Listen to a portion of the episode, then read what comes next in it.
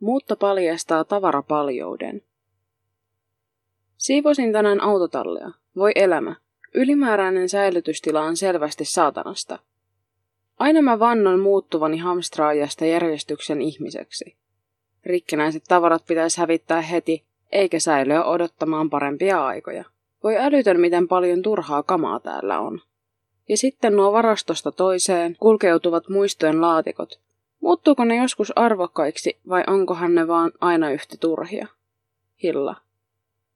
Arkielämällä on taipumus kerryttää tavaroita huomaamattomasti kotien erilaisiin säilytystiloihin. Tavarapaljoudet paljastuvat piiloistaan vasta, kun jokin häiritsevä tapahtuma pakottaa ne esille. Tällaisia häiritseviä arkielämän katkoksia ovat esimerkiksi suursiivous, perhesuhteiden muutokset tai muutto. Muuttaminen pakottaa kohtaamaan ja käsittelemään koteihin vai vihkoa kertyneitä tavaroita lajittelemalla, pakkaamalla, kantamalla ja sijoittelemalla uudelleen. Muuton katkoksessa jokainen esine joutuu arvioinnin kohteeksi, kun muuttajat miettivät, millaisten tavaroiden kanssa elämää halutaan jatkaa uudessa asunnossa. Näissä pienimuotoisissa kriiseissä suhde esineisiin tulee esiin arkipäiväisyyden sumusta ja esinesuhde paljastuu tutkijan tarkasteltavaksi. Tähän katkokseen kiinnittyy sosiologinen tutkimukseni arkisista esinesuhteista. Erityisen kiinnostunut olin säilyttämisen ja luopumisen välisestä jännitteestä. Minua kiinnosti, miksi kodit ovat niin täynnä tavaraa, vaikka samalla puhutaan poisheittoyhteiskunnasta, suunnitellusta vanhenemisesta, jatkuvasta uutuudenhimosta ja yhä kasvavista jätevuorista. Näiden puheiden perusteella luulisi, että nykyihmiset olisivat luopumisen mestareita. Silti kodit tuntuvat natisevan liitoksissaan niihin vain vihkaa kertyneiden tavaroiden määristä. Keräsin väitöstutkimustani varten muuttokirjoituksia yhteistyössä suomalaisen kirjallisuuden seuran kanssa. Kilpailutekstejä kertyy melkein 500 sivua, yhteensä 80 vastaajalta. Täydensin aineistoa pyytämällä ihmisiä kirjoittamaan päiväkirjaa muutoistaan. Täydensin kirjallista materiaalia kokemuksellisella etnografisella kenttätyöllä, osallistumalla muuttoihin talkoapulaisena. Pakkasin, puhdistin ja kannoin tavaroita yhdessä tutkimukseen osallistuvien ihmisten kanssa. Kulkiessani mukana muutoissa sain huomata, että tavaroiden karsiminen oli hyvin vaivalloista työtä. Hyyhtien karsimista. Ajattelin etukäteen, että esinesuhteet olisivat muuttuneet ohuiksi ja että muuton yhteydessä luopuminen olisi suoraviivaista. Kävi ilmi, että luopuminen on kaikkea muuta. Kertakäyttötavarat ja selkeästi roskiksi määrittyvät esineet kyllä heitettiin menemään huolettomasti, mutta ne muodostavat vain pienen osan koteihin kertyvistä tavaramääristä. Kodit olivat täynnä hankalia rajatapauksia, joita ei haluttu pitää, mutta jotka eivät olleet ihan roskiakaan. Niistä luopuminen vaati vaivan näköä ja neuvotteluita. Aloin hahmottaa esineiden ja ihmisten suhdetta vyyhtinä, johon sotkeentuu monenlaisia elementtejä. Tunteet, muistot, arvot ja arvostukset sekä rutinoituneet käyttötavat muodostavat sotkuisen vyyhdistön ihmisistä ja heidän esineistään. Esineet kiinnittävät ihmisiä aikaan, paikkoihin ja toisiin ihmisiin. Olen nimennyt muuton ensimmäisen vaiheen karsimiseksi, koska se käytetään usein tilaisuutena heittää ulos turha krääsä ja pohtia, mitä oikeasti tarvitsee ja mistä on aika luopua, kuten eräs kirjoittaja tiivistää. Ihmiset luopuvat esineistään mahduttaakseen tavaransa muuttoautoon, pienempään asuntoon tai puhdistaakseen ympäristöään ylimääräiseltä rojulta – Muuttokarsinta on kuitenkin myös laajemmin elämän buuttaamista, päättäväistä suuntaamista onneen, menneisyyden ja tulevaisuuden muokkaamista ja rutiinien uusimista. Karsimisvaiheessa joudutaan päättämään, millä tavoin voidaan luopua esineistä, jotka suljetaan ulos tulevasta asunnosta. Tunnistin aineistostani jopa 45 erilaista kanavaa, joita pitkin esineet virtasivat pois kodeista – Yleisimpiä luopumisen kanavia olivat lahjoittaminen läheisille ja erilaisiin hyvän tekeväisyyskeräyksiin sekä säilöminen mitä mielikuvituksellisempiin varastotiloihin. Lahjoittamalla luopuminen. Esineistä luopuminen lahjoittamalla on tyypillistä muuttojen yhteydessä. Esineitä lahjoitetaan paitsi sukulaisille ja ystäville, myös monenlaisten epävirallisten kanavien kautta tarvitseville. Sosiaalisen median lahjoituskanavat ovat ahkerassa käytössä, samoin kuin hyvän tekeväisyyskeräykset. Muuttolahjoittaminen poikkeaa tavanomaisista juhlatilanteisiin liittyvistä lahjakäytännöistä kauniine paperikääreineen ja saatekortteineen. Muuttolahjat ovat arkisia esineitä, joita annetaan niitä tarvitseville ihmisille tai läheisille, jotka osuvat muuttokarsinnan aikana kylään. Muuttolahja on luonteeltaan vastavuoroinen. Lahjan saaja on myös antaja. Hän antaa lahjoittajalle kunniallisen keinon päästä eroon esineestä. Kun esineitä on loputtomasti, mutta tilaa rajallisesti, lahjan vastaanottamisesta tuleekin anteliaisuutta. Säilymällä luopuminen. Vanhemmat antavat lapsilleen tavaran säilyttämislahjoja tarjotessaan oman kotinsa luopumisen kanavaksi. Usein vanhemmille ja muille läheisille annetaankin esineitä pelkästään hoitoon, odottamaan, että muuttaja joskus tarvitsee esinettä uudelleen. Kirjoittajat raportoivat säilyvänsä ja lahjoittavansa ylimääräisiä tavaroitaan esimerkiksi vanhemmilleen ja appivanhemmilleen. Nimimerkki Reetta kuvaa muuttopäiväkirjassaan, kuinka hän vuokrasi peräkärrön ja ajoi monta sataa kilometriä viedäkseen äidilleen vaatekaapin, jota ei itse enää tarvinnut. Olen niin iloinen, että kaapille löytyy paikka, hän kirjoittaa. Iäkkäämmät kirjoituskilpailun kirjoittajat pitävät lasten tapaa säilyä tavaroita lapsuuden kotiin melko epämieluisena ilmiönä. Eräskin kirjoittaa pahinta olevan, kun lapset sanovat, että pitää säilyttää heidän leikkikalujaan ja ensimmäisiä tietokoneitaan, mutta kukaan ei koskaan vie mitään matkassaan. Kun tyttäreni on muuttanut useampaan kertaan, hänen ylijäämätavaransa kasautuvat meille hävitettäväksi. Juuri nyt yksi autotalleistamme on täynnä hänen kalusteitaan. Kuukaudeksi, hän lupasi. Taitaa venyä. Paitsi vanhempien kodit, myös autotallit, varastot, kesämökit ja ullakot toimivat muuttojen yhteydessä merkityksellisten tavaroiden väliasemina. Kotien ulkopuolelle varastoidaan sukupolvien materiaalista muistia, joka ei pieniin kaupunkiasuntoihin mahtuisi, ja jota tihään muuttavat eivät voi kuljettaa mukanaan. Luopumisen vaikeudesta. Muiden tavaroita on helpompi pitää tarpeettomana ylimääränä kuin omia.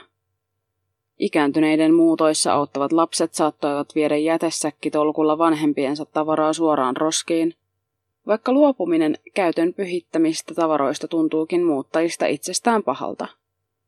Poikani kuljettivat mustissa muovisäkeissä kanssani keräyslaatikoihin vaatteita, peräkörillä vietiin kaupungin maksulliselle kaatopaikalle puutavaroita, rautaroinaa sekalaista jätettä 15 euroa kuorma. Sen kahden viikon aikana lahjoitin käyttökelpoisia huonekaluja kierrätykseen.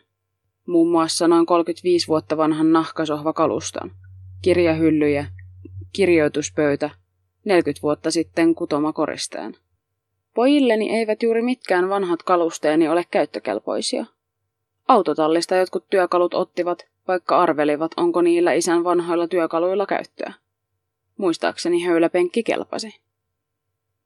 Kirjoittaja kuvailee tarkasti, kuinka pitkäaikaisesta kodista muuttaessa ylimääräisistä tavaroista luovutaan lahjoittamalla sekä viemällä keräyspisteisiin ja kaatopaikalle. Tavarat eivät kuvauksessa enää hahmotu yksittäisinä esineinä, vaan jätesäkillisinä ja peräkärrykuormallisina. Erikseen luotelluista esineistä lapsille kelpaavat vain työkalut ja höyläpenkki. Vanhuuden muuttojen kuvauksissa traagisinta onkin usein se, etteivät omat merkitykselliset esineet enää kelpaa jälkipolville. Monesti eivät edes hyvän tekeväisyyteen. Eräskin kirjoittaja toteaa, että jos tyttäreni joskus tappelevat perinnöstäni, niin siitä kumman ei tarvitse sitä vastaanottaa. Muutto puhdistautumisena. Itsensä elämäntapa muuttajaksi määrittelevälle kirjoittajalle usein toistuva asunnon vaihto on raikastava kokemus, jota ilman olisimme tukossa ja juuttuneita. Muuttoa ei ole turhaan kutsuttu muistojen pintaremontiksi, sillä esineympäristön järjestäminen on myös muistin järjestämistä ja koulimista. Esineiden karsiminen ja valikoiminen avautuu mahdollisuutena suuntautua tulevaisuuteen ja hallita menneisyyttä. Tavaran myötä puhdistaa vanhoja muistoja ja siivoa päätään. Olen säilyttänyt vanhasta hyvät muistot ja kauniit esineet, kirjoittaa Hilla muuttopäiväkirjassaan. Muutossa tehdään tiliä menneisyyden kanssa, palataan kellariin tai lipaston pohjalle haudattuihin asioihin ja mietitään, mitä oikeasti tarvitaan ja mistä on aika luopua. Muuton tavarainventaario on laajemminkin eletyn elämän ja arjen inventaario. Rumat ja rikkinäiset esineet eivät ole vain fyysisesti epämiellyttäviä tai hajonneita, vaan ne eivät enää kykene kannattelemaan toimintaa sillä tavoin kuin pitäisi. Ne kantavat rumaa muistoa tai ovat rikki ohjaamalla vääränlaiseen toimintaan. Ne eivät enää suuntaa omistajansa onneen. Sietämättömän merkitykselliset esineet. Toiveikkaan päättäväinen pyrkimys kohti onnea tai parempaa elämää näkyy erityisesti isoissa elämänmuutostilanteissa, kuten erojen yhteydessä. Laura kirjoittaa kivulian eron yhteydessä päättäneensä, että tämä on hyvä asia ja mahdollisuus, vaikka kuinka saatanasti sattuisi. Hän rakentaa uuteen väliaikaiseen asuntoonsa onnea keräämällä ympärilleen vain esineitä, joita itse rakastaa. Kirjoja, vanhoja huonekaluja, kauniita perintöliinoja. Kaikki entisestä puolisosta muistuttava on karsittu pois. Tavaroiden lajitteleminen muutossa voi olla terapeuttista työtä, jolla elämänmuutosta tehdään konkreettiseksi ja todeksi. Iäkäs kirjoittaja kertoo hävittäneensä miehensä kuoleman jälkeen heidän yhdessä ostamansa tummansävyiset huonekalut. Mustan pöydän ja tuolit sekä nahkaisen kulmasohvan. Hän ei kestänyt mustaa ympärillään, kun mieli ei tervoa parempi, syön ei syttä valkeampi. Joskus tulevaisuuteen suuntaavista esineistä luopuminen voi tarkoittaa elämän rajallisuuden myöntämistä. Elämää kannattaneista unelmista luopumista. Pienempään vanhuuden asuntoon muuttoa valmisteleva kirjoittaja kertoo joutuvansa hävittämään muutossa tärkeää kangastavaraa ja käsityölehtiä, koska terveys ei enää kestä käsitöiden tekemistä. Näissä luopumisissa ei ole kyse siitä, etteivät esineet olisi merkityksellisiä ja niihin liittyvät muistot tärkeitä. Kyse on pikemminkin siitä, että ne ovat sietämättömän merkityksellisiä. Esineet sitovat kiinni taakse jääneeseen ja mahdottomaan.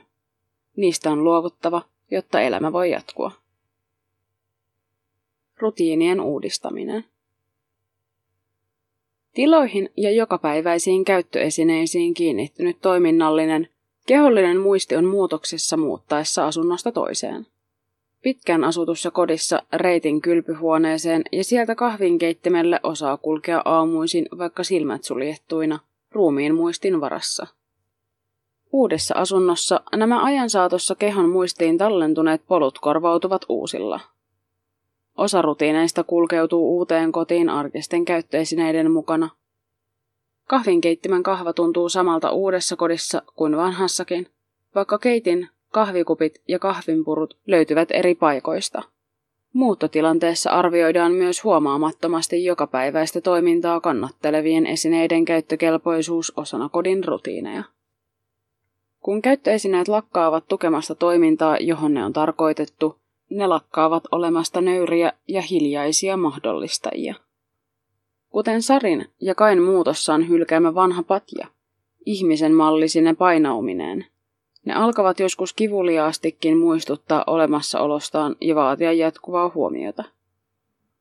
Tällaiset sopimuksensa irtisanoneet esineet saattavat usein mennä muuttoa edeltävässä raivauksessa – Samalla muuttokarsinta avautuu jälleen uudenlaiseksi muutoskohdaksi, jossa on mahdollista uudistaa ruumiin muistiin kaivertuneet käytännöt, totunnaiset tavat toimia ja käyttää esineitä. Esimerkiksi 2010-luvulla on yhä tavallisempaa luopua muuton yhteydessä ylimääräisistä hyllyistä ja siirtyä kuluttamaan kirjat, elokuvat ja musiikki digitaalisessa muodossa. Esinesuhteiden vyyhdit. Vaikka kaikenlaisia tavaroita suljetaan muutossa ulos kodeista, ihmiset näkevät kovasti vaivaa huolehtiakseen esineistään, luopuakseen niistä oikein ja vältelläkseen niiden muuntumista joksikin muuksi, esimerkiksi jätteeksi. He pyrkivät säilymään esineet muuttumattomina erilaisilla väliasemilla tai siirtämään ne jatkamaan elämäänsä toisaalla. Esineiden käsitteleminen, fyysinen kohtaaminen ja koskettaminen vaikuttavat pitävän niitä elämän pyörteissä ja siten vahvistavan esineiden ja ihmisten välistä vyyhtimäistä sidoksia. Mitä enemmän tunteiden, muistojen ja rutiineiden kiinnikkeitä esinevyyhdissä on, sitä enemmän siitä kannetaan vastuuta ja sitä enemmän vaivan näköä siitä luopuminen edellyttää. Teksti Veera Kinnunen. Podcast-lukija Siiri Sandberg.